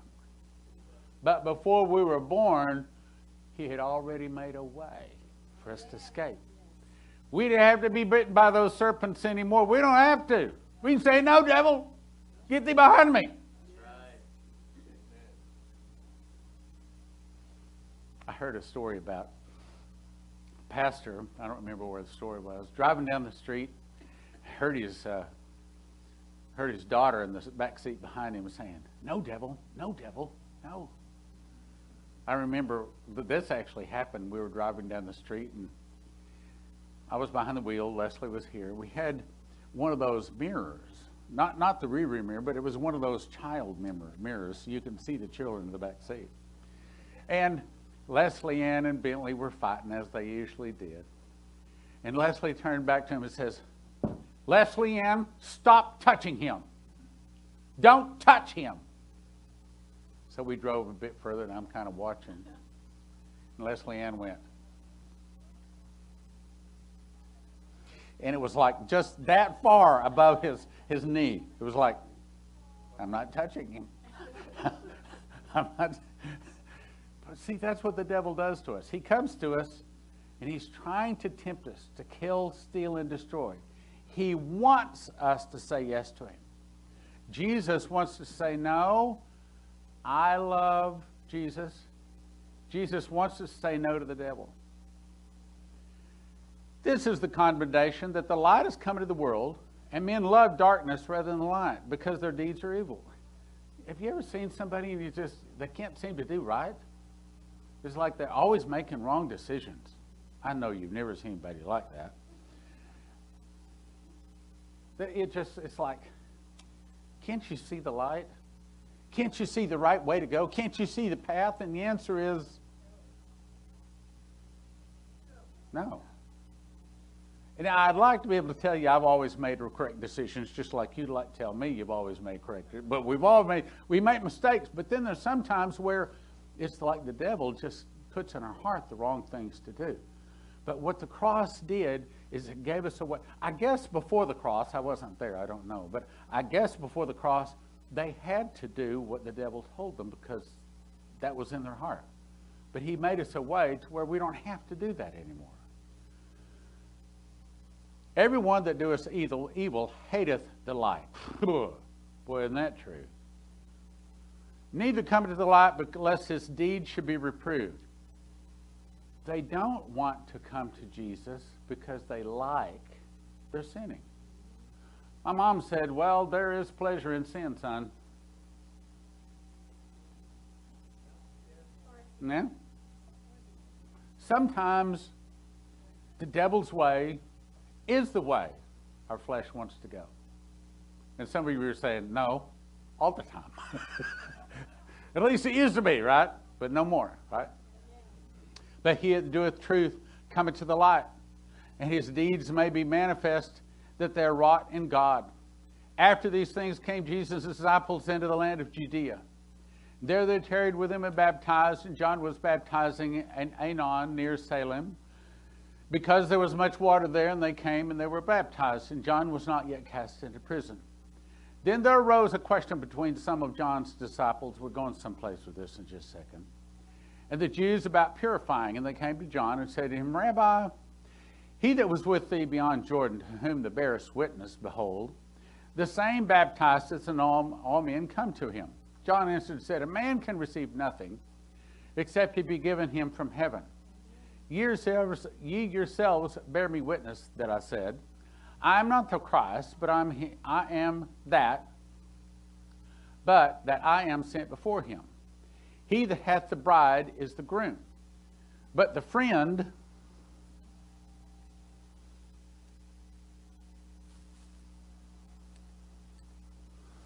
like a wind tunnel up here. But the friend, I remember saying that. Oh, here we go. Okay. He that hath the bride is the bridegroom. Okay. The bride is us. Matter, matter of fact, let me talk about that. At the marriage supper of the Lamb, if we don't get to go to the marriage supper of the Lamb, I don't know how we can be the bride of Christ. So is all of the church the bride of Christ? No. You got to go to the marriage. How do you get to go to the marriage? You got to have your lamps trimmed and you got to be ready, right? According to the parable. So he that hath the bride is the bridegroom. But the friend of the bridegroom, which standeth and heareth him, rejoiceth greatly because the bridegroom's voice, this is my joy, therefore fulfilled. You what? It's just saying if you receive Christ, you're going to be happy. You'll be glad you did. But he must increase, but I must decrease. He that cometh from above is above all. He that doeth the that he that I can't read today. He that is of the earth is earthly, and speaketh of the earth. He that cometh from heaven is above all. And what he has seen and heard, uh, we're going someplace with this. Hang on. And he that testifieth, and no man receiveth his testimony. He that received his testimony has set to his seal that God is true. For he whom God hath sent speaketh the words of God, for God giveth not the Spirit uh, by measure unto him. The Father loveth the Son, and has given all things unto his hand. He that believeth on the Son hath everlasting life, and he that believeth not on the Son shall not see life, but the wrath of God abideth on him. Now, what's the wrath of God? Well, there's a lot of folks that want to say the whole tribulation is the wrath of God. Some people want to say, so it's just the last uh, half, or some people say the last hundred years. But the ultimate wrath of God is the morning star when the eternity, the darkness enters in and the heavens roll back like a scroll. He blows the glory down. And because as that glory hits us, as the glory hits the, tenors, the, the, the tares, the wheat and the tares, it all happens at the same time, in the same instant, in the moment, in the twinkling of an eye, twinkling of an eye at the last trump. That's the wrath of God. The morning star is the wrath of God to them that are not in Christ. But to those in Christ, it is their salvation and their eternity. When therefore the Lord knew how the Pharisees had heard that Jesus made and baptized more disciples than John, though Jesus himself baptized not but his disciples. Why does it have this word in here? Why, why have that sentence? Because John never baptized anyone in the Spirit. Jesus never baptized anyone in the water. Because John's baptism was the baptism to go to heaven, to wash your sins away, which is the greater baptism. What? Wait a minute, wait a minute. Jesus' baptism was of the Spirit for boldness, power, and witnessing. John's baptism was to be saved. Jesus' baptism was to go to work. John's baptism was the washing, the re- regeneration of sins, which is most important. But Jesus' baptism is for boldness, power, and witnessing, to be able to walk in his power. Why not have them both, right? So he left Judea. Okay, now th- this is getting important here. Where's Judea? Well, that is part of Israel. So when he says when he left Judea, he's saying he left the Jews and then he's going to go to Samaria. Where's Samaria? Well, that's where the Gentiles lived.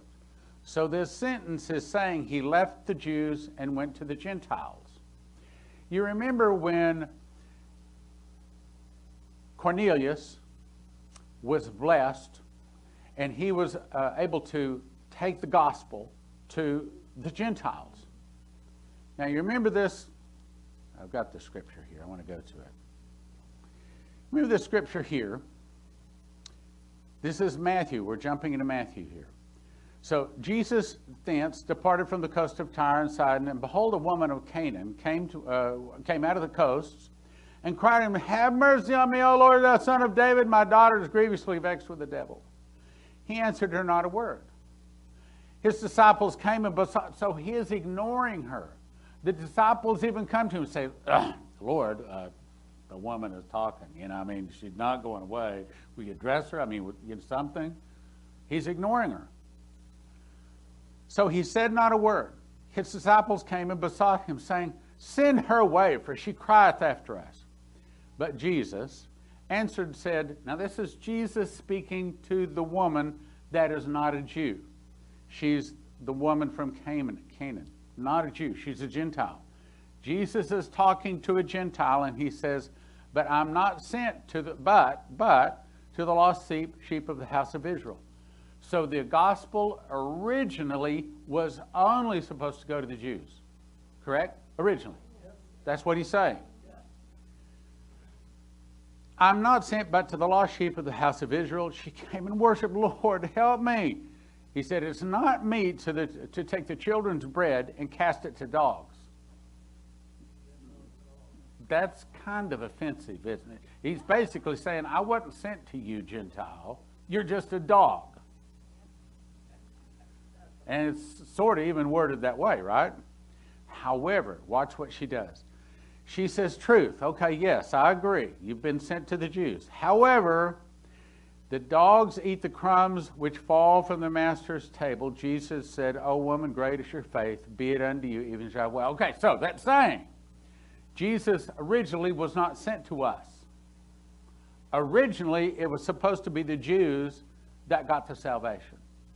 But what did they do? Stiff necked, hard hearted, they re- refused it. Now let's back up to where we were. Understanding that, this is, uh, this is about to start turning on some light bulbs for you. so it says he left Judea, then he went to Samaria. So he left Judea, Galilee. He must need to go to Samaria, which is called so near the parcel of ground that Jacob gave to his son Joseph. Now Jacob's well was there. Jesus, therefore, being wearied in his journey, sat, on, sat thus on the well. It was about the sixth hour. Hmm. What time is that? Yeah, it's about noon. Okay, so it's in the heat of the day. And he's wanting a drink. Now, look what comes up to the well. So here comes a woman from Samaria. So this is a Gentile. So you got this. Jesus is sitting at the well, the well of Jacob. Hot day, about noontime. The woman, the Gentile, comes to the well. Disciples gone into the city to get some food. Then said the woman to Samaria, How is it that thou, being a Jew, oh, excuse me, I stick. Okay, so he comes, the, woman comes there, and Jesus, I forgot this part. Jesus said to her, Give me to drink. Now let me start over. So Jesus is at the well, it's hot. And the woman's from Samaria comes, he says, Give me something to drink. She says, What are you doing talking to me? Being a Jew, how is it that thou, being a Jew, asks drink of me, which am a woman of Samaria? For the Jews have no dealing with the Samaritans. Why? They're unclean. We are above you. We are more important. We're God's chosen people. You're a nothing. You are what they call goyon, which, sad to say, is still their attitude today. When Leslie and I were in Israel, I've told this story before, but we were at the King David Hotel. It was about 1991. I was not in the ministry at the time, and I had no intentions of being in the ministry. And yeah, I was sort of a worldly guy at the time. I'm making excuses for what I'm about to do here. so I've got my my cases of uh, suitcases in front, suitcases in back. I'm standing here waiting for the doors of the uh, elevator to open up. They open up and I start to move. All of a sudden, hear this pitter, pitter, pitter, patter, swish, and all of a sudden, this about 19 year old kid jumps up over my suitcases, the other suitcases, lands in the elevator, hits the door or the, the button on the elevator, and stands there. Totally ignores us. I was shocked. I pushed my suitcases into the elevator and I turned around to that boy and I said, Boy, I don't know where you're from. I said, but I'm from Texas. And you do that again, you'll be picking yourself up off the ground. now, I, now, normally, you'd get a response, right? You know, at least, and I'm sorry.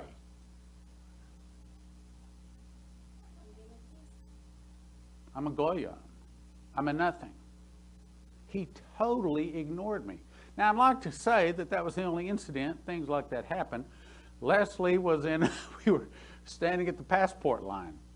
There was uh, eight or ten people, and there's about eight or ten lines. So Leslie and I are standing. you would be better at telling this than me.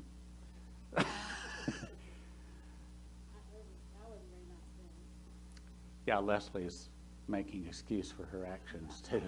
she wasn't very nice then either. So this Jew, see, because we don't exist, okay? In their world, we don't even exist.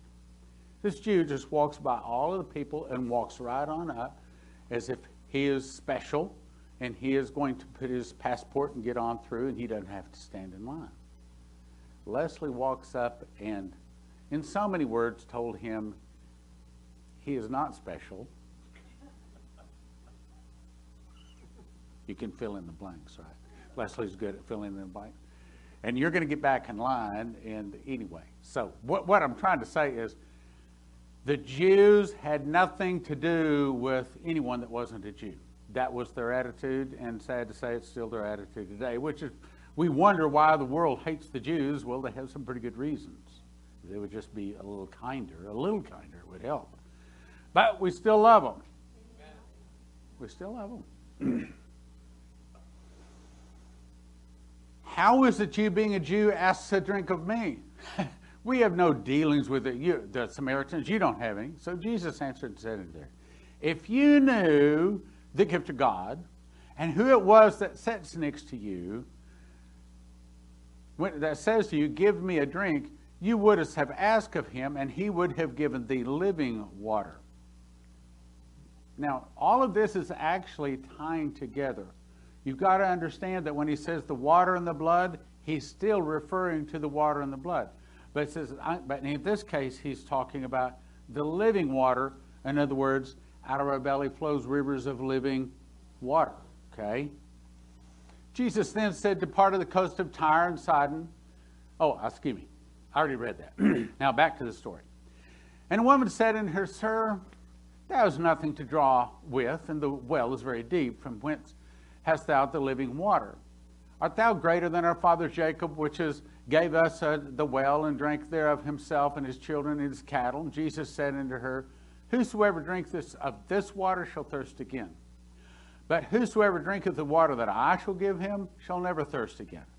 But the water that I shall give him in this well, springing up into eternal life, or everlasting life. So he's saying, I am the Christ, but he's not saying it, he's wanting her to recognize it.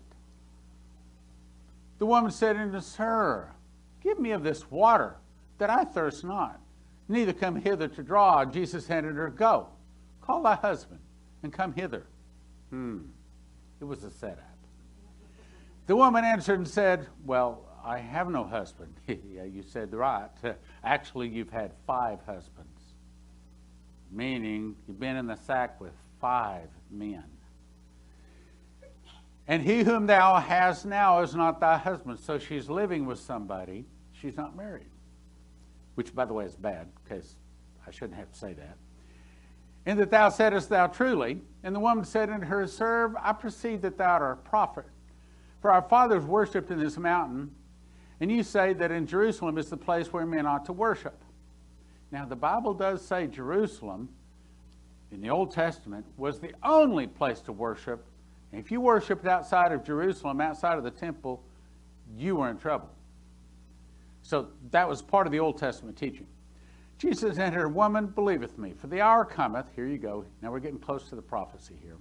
The hour cometh when you shall neither in this mountain nor at Jerusalem worship the Father. Okay, now let's jump to when that's fulfilled. Now we're in John here, but now we're about to jump into Revelation. Now, the 12 gates are not the point, but I'll read it. The 12 gates are 12 pearls, every several gate of one pearl in the street of the city was pure gold. It was transparent glass. So now all of a sudden we've jumped into the future when the New Jerusalem is coming down. There's only one mountain on the earth. Everything else is a nice round smooth ball. No mountains, no valleys, no rivers. There's, there's, you walk across the Euphrates with your sandals on and not get your feet wet. so now we are in the millennium. He says, Now I saw no temple therein. So up here, you look, he says, oh, Well, the day is going to come, you don't worship this mountain and in this mountain, nor in Jerusalem, because you worship the Father. So he's talking about here in the, the last days, in the final end, there won't be worship, for there is no temple there, And for the Lord God Almighty and the Lamb are the temple of it. Jeremiah 31 31 says, I will write my I will write my, my, my laws in their hearts, and they shall no more say, Know the Lord, for they shall all know me, even from the least unto the greatest. There's not going to there'll be a time when everyone that made it through the burning will be saved, and they will already know him. So there is no temple in the New Jerusalem. The city had no need of the sun nor the moon to shine it, for the glory of God did lighten it. There's Jesus. And the Lamb is the light thereof. He is literally the light of the world. Now let's back up. So the woman comes to the well. He says, But I will give you living water. and there's going to come a time when not only you don't worship in this mountain, wherever they were, but you won't even worship in Jerusalem because there won't be any kind of worship like that. Does that make sense? The woman said to him, Sir, I perceive that thou art a prophet. I read that. Wait, wait, wait, wait. Ah, here we go. I'm picking it up again. So let's go back to this, which we read. Woman, believe believing the hour comes when you shall neither worship in this mountain nor Jerusalem, worship the Father. You worship, you know not what, and uh, we know what, what, what. we worship, you know not what.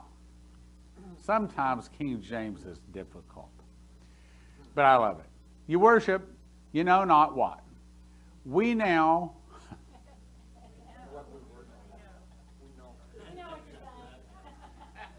Read the words, don't listen to the words.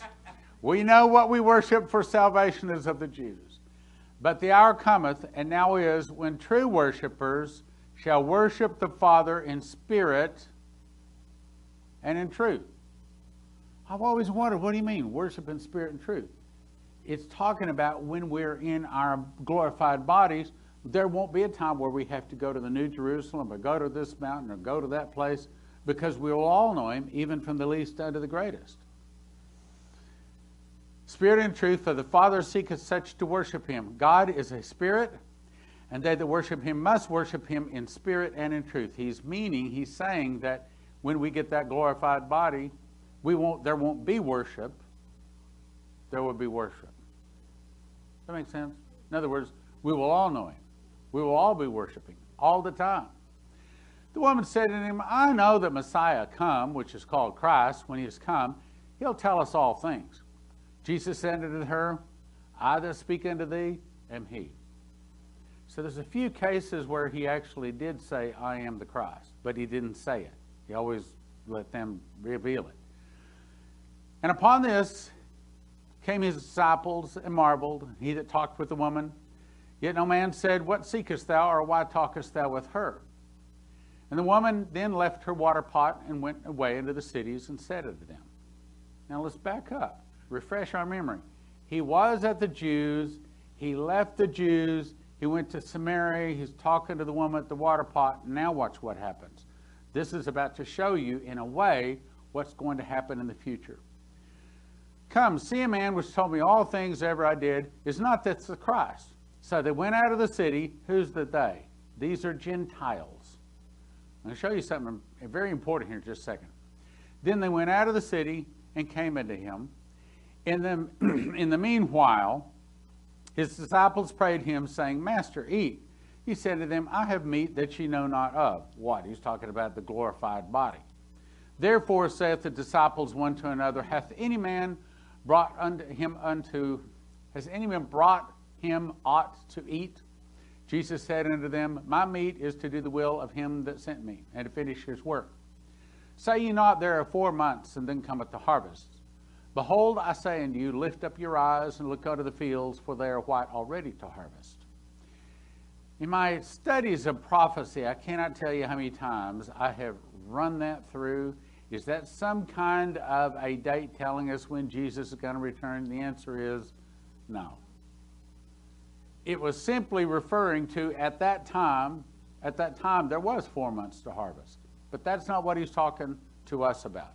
Here he's saying to us that the fields are already white to harvest, meaning it is already time to take the gospel out to people everywhere. Now, take it out. Don't wait. Take it out. Herein is the saying true one soweth and another reapeth. If you are not one that can talk, don't worry. As one person said, either you pay or you preach. In other words, if you're not a talker, then then you, you, you put in the baskets or you're cleaning the toilets or you're vacuuming or something. All God expects us to do is our best to help the kingdom of God grow. He does not expect us to be able to go up and have a good gift of gab and be able to win people to Jesus with our own words. He doesn't. That's the reason he says one sows, the other reaps. We all work together to build the kingdom of God. So don't get a guilt trip thinking, well, you know, I've never actually held someone's hand and prayed with them. Well, that's a wonderful experience. If you haven't done that, then try to do that. Matter of fact, I think that's the most wonderful experience I've ever had in my life. If you've not held someone's hands and prayed the sinner's prayer with them, you have missed one of the greatest experiences in life. You should look for that. However, if that has not happened to you, don't necessarily feel bad about it. That's what I'm saying. I sent you to reap whereon you bestowed no labor. Other men labored, and ye are entered into their labors. He's saying, go in and help build the kingdom of God as best as you possibly can. Many of the Samaritans, that's the Gentiles again, of the city believed in him for saying of the woman which testified. So we see that Jesus was sent to the Jews. The Jews wouldn't accept him. So now the, the woman at the well is a Gentile. So the Gentiles, it's saying, accepted it. What has happened? So 2,000 years ago, Jesus was sent to the Jews, stiff necked, and they wouldn't receive it. So Cornelius and Peter and the whole story about the, there was a knock at the well. First of all, there was a, a sheet let down from earth, from heaven to earth and there was unclean animals in it and the voice of god said peter kill and eat. He says not so lord. I've never eaten anything that is unclean.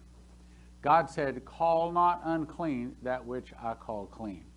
About that time, the door was knocked on, and Peter went down, and that was the taking of the gospel to us Gentiles.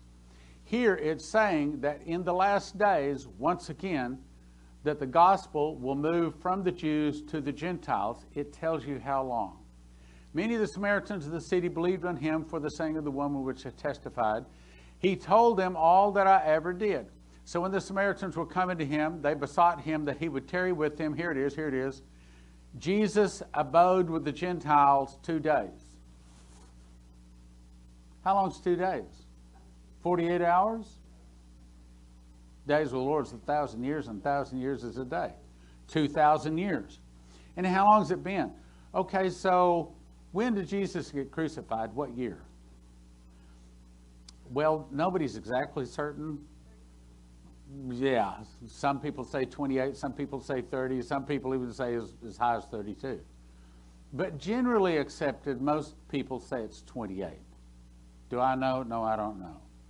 But if it were 28, and if it was exactly two years, and I don't think, excuse me, if it was exactly 2,000 years, if it was 2028,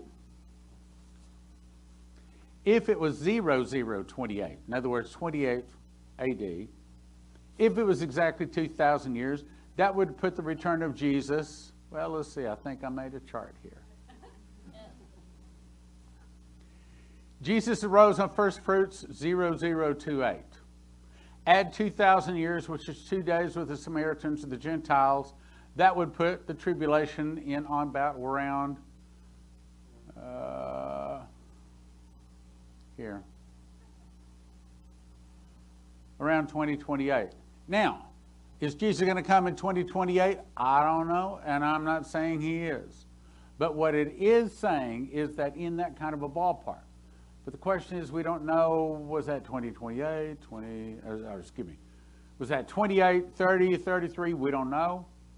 Is it exactly 2,000 years, or what was he saying in the ballpark? We don't know. So I don't think it's trying to set a date, and I'm not trying to set a date. Now, let's go back to it. So when the Samaritans came to him, they besought him that he would tarry with them about 2,000 years. Many more believed because of his own word, and, the, and said unto the woman, Now you believe, now we believe, not because of thy saying, for we have heard him ourselves. This is what us Gentiles have said for the last 2,000 years. We believe Jesus because we have heard him ourselves and know that this is indeed the Christ, the Savior of the world. The Gentiles received him. Right? That's what we've said. That's in our heart. We see it. We know it. We can believe it. Now, after 2,000 years, he departed thence and went to Galilee. What's Galilee? That's Jewish, Jewish territory. So, what it's saying is, after 2,000 years, Jesus will return his attention back to the Jews. Jerusalem will be trodden down to the Gentiles till the times of the Gentiles be fulfilled. When's that? Probably on about or around the tribulation when the tribulation starts. How do we know when the tribulation starts? Revelation 6 1 I saw when the Lamb opened one of the seals, and I heard, as it were, the noise of thunder.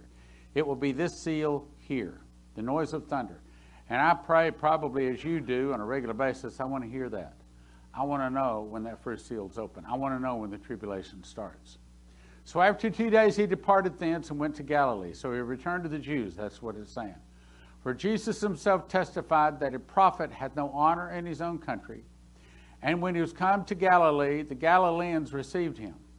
Meaning, the next time when Jesus returns his attention to the Jews after the 2,000 years, this time the Jews will receive him. Now, not all of them, but a lot more of them will receive him. I have seen all the things that he did in Jerusalem at the feast, for they also went into the feast. So Jesus came into Cana of Galilee, where he was made. So Jesus came again into Galilee. I get reading too fast. So Jesus came again into Cana of Galilee where he made the water wine, and there was a certain nobleman whose son was sick at Capernaum. So now he's at the Jews. He's about to tell us when his attention turns back to the Jews, what he will do. So now we have a fella who's sick. He went to Galilee He made water wine. So what's he going to do? He's going to do miracles. When he turns back to Jesus, or when Jesus turns back to the Jews, when he heard that Jesus come out of Judea unto Galilee, he went unto him, besought him that he would come down and heal his son. So here's a case where a, a person is needing healed, for he was at the point of death. And Jesus said to him, Except ye see signs and wonders, will you will not believe. That is true of the Jews. They want to see a sign. If you say you're hearing from trumpet, does Jesus return on? The seventh seal, the seventh trumpet, the seventh vial, right here. That's when he returns. So I believe this is saying yesterday at about the seventh hour or the seventh trump, the fever left, or about the seventh trumpet when Jesus returns, the devil left. That's supposed to be earth shaking. That's supposed to be really important. Light bulbs are supposed to turn on there. Your eyes are supposed to get big. Oh, I see it. That was like the whole point of the last 50 minutes we've been talking here, in case you missed it. See, I, I have to, I have to tell our congregation the points I'm making. they, because I, you know, go on, Stan. Never miss an opportunity to say nothing, right? So let's summarize.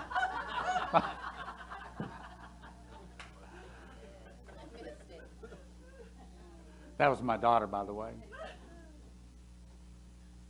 Summary John 3 and 4. It says we must be born again in our light bodies. Jesus must be lifted up or crucified in order to set us free. Jesus was originally sent only to the Jew who rejected him, and for two days or 2,000 years, the Gentiles will accept and believe the gospel. After the 2,000 years, Jesus will return to the Jews using great signs and wonders, will convince many Jews, the sick will be healed, the dead will rise, the water be turned into wine, and the end will be at the seventh trumpet. That's when the fever left, or that's when the devil left. Is that kind of cool? Yeah. That's kind of cool, isn't it? Pretty neat revelation, huh? Okay.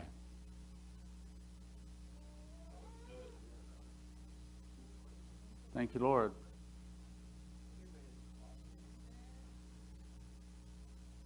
Lord, I pray that you would open our eyes and let us see. Help us to know and understand. We ask you to use us in these last days to win many people to your kingdom.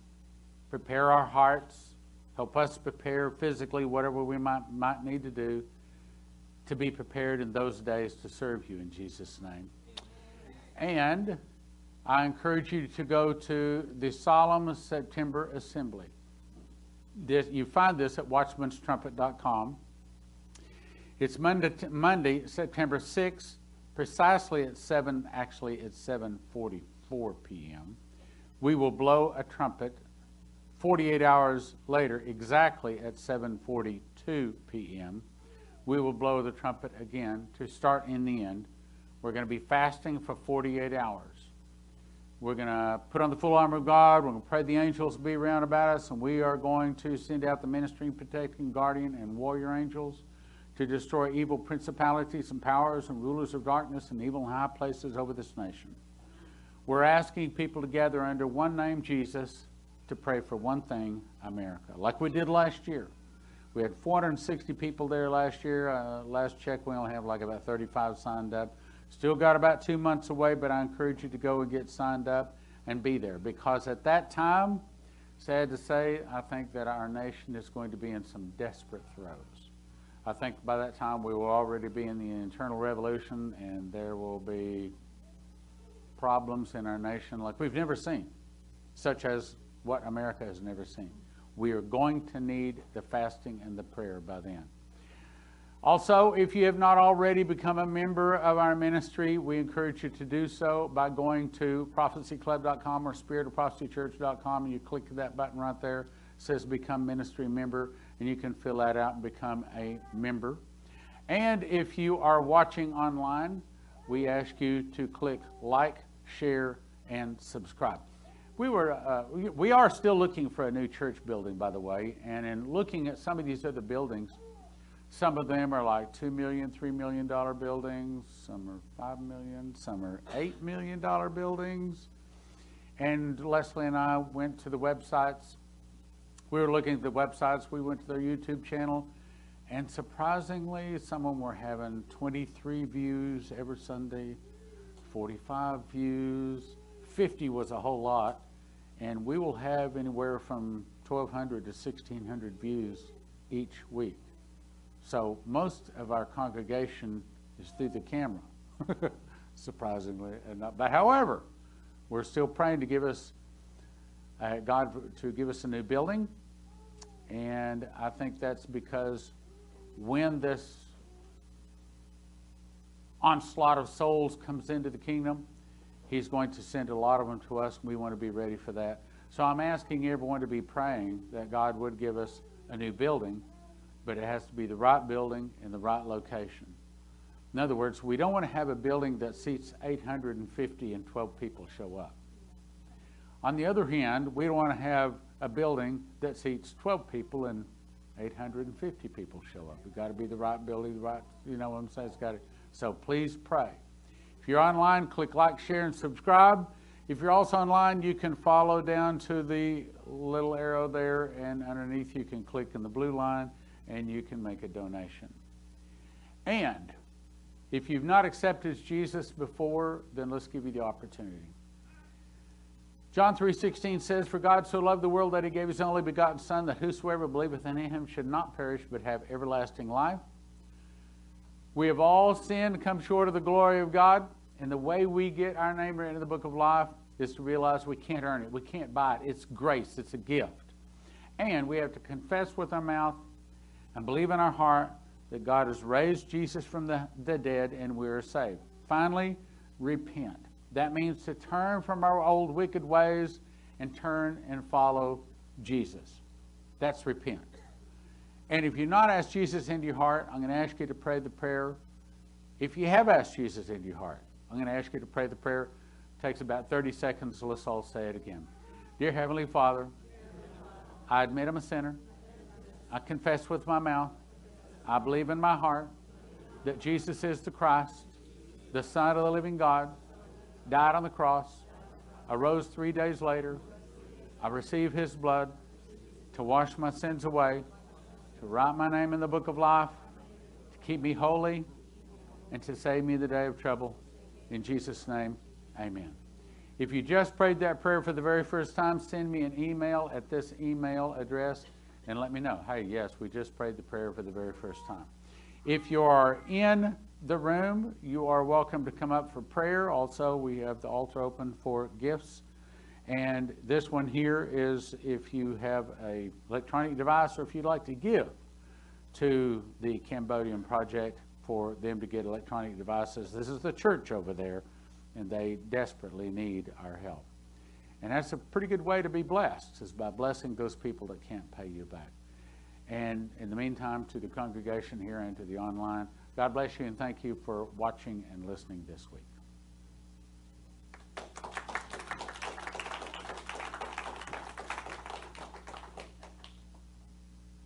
We're happy to pray for you.